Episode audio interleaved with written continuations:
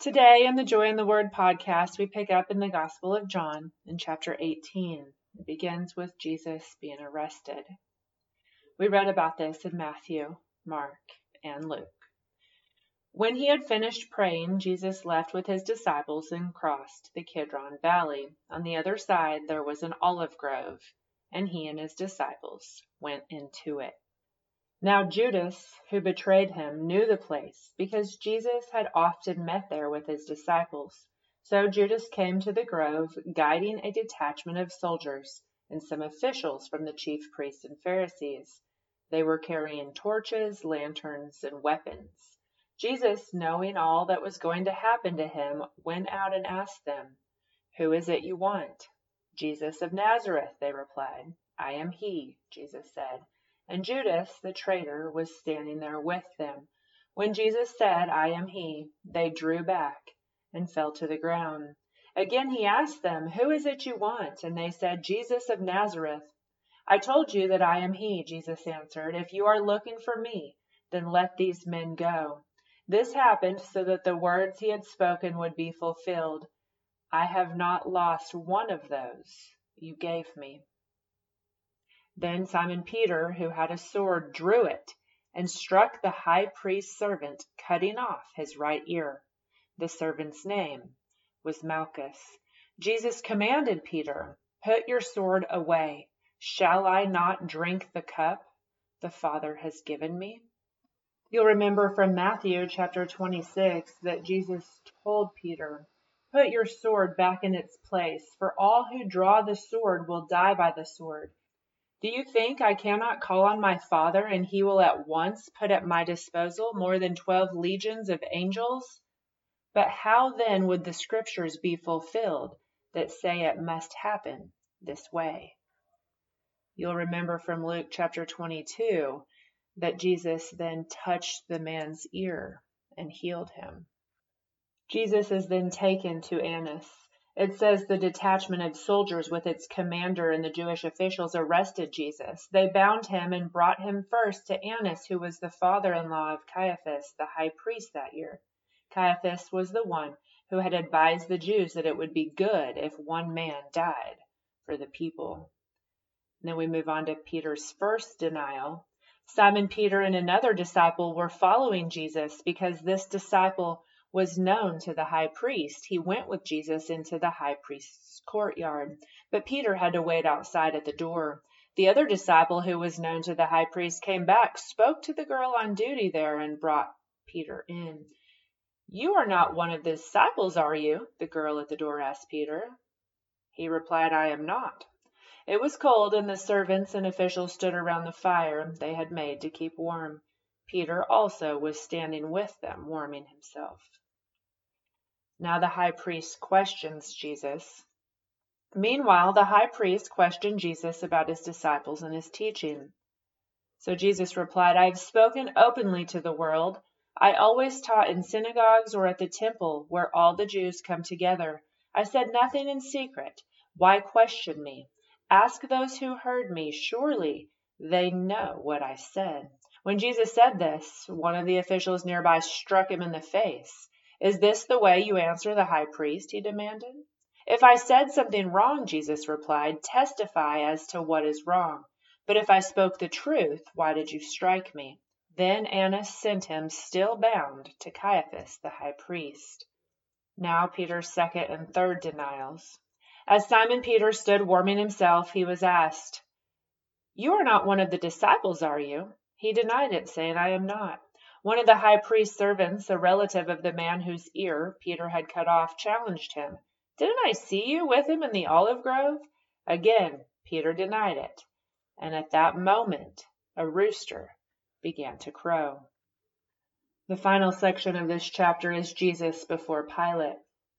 Then the Jews led Jesus from Caiaphas to the palace of the Roman governor. By now it was early in the morning, and to avoid ceremonial uncleanness, the Jews did not enter the palace. They wanted to be able to eat the Passover. So Pilate came out to them and asked, What charges are you bringing against this man?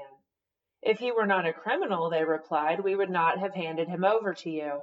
Pilate said, Take him yourselves and judge him by your own law. So he's the Roman governor, and he's saying, handle this amongst the, the Jewish officials and under the Jewish law. But we have no right to execute anyone, the Jews objected. This happened so that the words Jesus had spoken, indicating the kind of death he was going to die, would be fulfilled. Pilate then went back inside the palace, summoned Jesus, and asked him, Are you the king of the Jews? Is that your own idea? Jesus asked, or did others talk to you about me? Am I a Jew? Pilate replied. It was your people and your chief priests who handed you over to me. What is it you have done? Jesus said, My kingdom is not of this world. If it were, my servants would fight to prevent my arrest by the Jews. But now my kingdom is from another place. You are a king, then, said Pilate. Jesus answered, You are right in saying I am a king. In fact, for this reason I was born, and for this I came into the world to testify to the truth. Everyone on the side of truth listens to me. What is the truth? Pilate asked. With this he went out again to the Jews and said, I find no basis for a charge against him. But it is your custom for me to release to you one prisoner at the time of the Passover. Do you want me to release the king of the Jews? They shouted, No, not him. Give us Barabbas. Now Barabbas had taken part in a rebellion. Now you'll remember from our Passover discussion Barabbas is a name that means son of the Father, Bar Abbas. And so he is literally, in the physical form, named the Son of the Father, taking the place of all of us, standing, being condemned, being found guilty, and yet Jesus, the Son of the Father, takes our place. Moving on to chapter 19, Jesus is sentenced to be crucified. Then Pilate took Jesus and had him flogged. The soldiers twisted together a crown of thorns and put it on his head. They clothed him in a purple robe and went up to him again and again, saying, Hail, King of the Jews! And they struck him in the face. Once more Pilate came out and said to the Jews, Look, I am bringing him out to you to let you know I find no basis for a charge against him. When Jesus came out wearing the crown of thorns and the purple robe, Pilate said to them, Here is the man. As soon as the chief priests and their officials saw him, they shouted, Crucify! Crucify! But Pilate answered, You take him and crucify him. As for me, I find no basis for a charge against him. Pilate is famous for saying that he washes his hands of this situation. He does not want Jesus' death on his head. The Jews insisted, We have a law, and according to that law he must die, because he claimed to be the Son of God. When Pilate heard this, he was even more afraid, and he went back inside the palace. Where do you come from? he asked Jesus. But Jesus gave him no answer. Do you refuse to speak to me? Pilate said. Do you realize I have power to either free you or crucify you? Jesus answered, you would have no power over me if it were not given to you from above. Therefore, the one who handed me over to you is guilty of a greater sin. From then on, Pilate tried to set Jesus free. But the Jews kept shouting, If you let this man go, you are no friend of Caesar. Anyone who claims to be a king opposes Caesar. When Pilate heard this, he brought Jesus out and sat down on the judge's seat at a palace known as the Stone Pavement. In Aramaic that is Gabbatha. It was the day of preparation of Passover week, about the sixth hour. Here is your king, Pilate said to the Jews. But they shouted, Take him away, take him away, crucify him. Shall I crucify your king? Pilate asked. We have no king but Caesar, the chief priests answered. Finally, Pilate handed him over to them to be crucified. And then moving on to the crucifixion.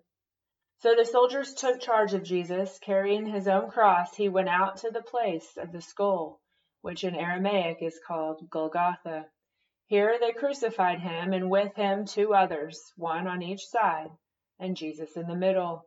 Pilate had a notice prepared and fastened to the cross. It read, Jesus of Nazareth, King of the Jews. Many of the Jews read this sign, for the place where Jesus was crucified was near the city, and the sign was written in Aramaic, Latin, and Greek. The chief priests of the Jews protested to Pilate, Do not write the King of the Jews, but that this man claimed to be the King of the Jews. Pilate answered, What I have written, I have written. When the soldiers crucified Jesus, they took his clothes, dividing them into four shares, one for each of them with the undergarments remaining. This is what was prophesied in Psalm 22. This garment was seamless, woven in one piece from top to bottom. Let's not tear it, they said to one another. Let's decide by lot who will get it. This happened to fulfill the scripture that might be fulfilled, which said, They divided my garments among them and cast lots for my clothing. That's Psalm 22. So this was what the soldiers did. Near the cross of Jesus stood his mother, his mother's sister, Mary, the wife of Clopas, Mary Magdalene. When Jesus saw his mother there and the disciple whom he loved standing nearby, he said to his mother, Dear woman, here is your son. And to the disciple, Here is your mother. From that time on, this disciple took her into his home. So Jesus was referring here to his mother and John, and John then took care of Jesus' mom. Then the death of Jesus. Later, knowing that all was now completed, and so that the scripture would be fulfilled, Jesus said, I am thirsty. A jar of wine vinegar was there, so they soaked a sponge in it, put the sponge on a stalk of the hyssop plant, and lifted it to Jesus' lips. When he received the drink, Jesus said, It is finished. With that, he bowed his head and gave up his spirit. Now it was the day of preparation, and the next day was to be a special Sabbath. Because the Jews did not want the bodies left on the crosses during the Sabbath, they asked Pilate to have the legs broken and the bodies taken down. The soldiers therefore came and broke the legs of the first man who had been crucified with Jesus, and then those of the other. But when they came to Jesus, they found he was already dead. They did not break the legs. Instead, one of the soldiers pierced Jesus' side with a spear, bringing a sudden flow of blood and water. The man saw it, had given testimony, and his testimony is true. He knows that he tells the truth, and he testifies so that you may also believe. These things happened that the scripture would be fulfilled. Not one of his bones will be broken. And as another scripture says, they will look on the one they have pierced. That's from Zechariah chapter 12. It says, And I will pour out on the house of David and the inhabitants of Jerusalem a spirit of grace and supplication.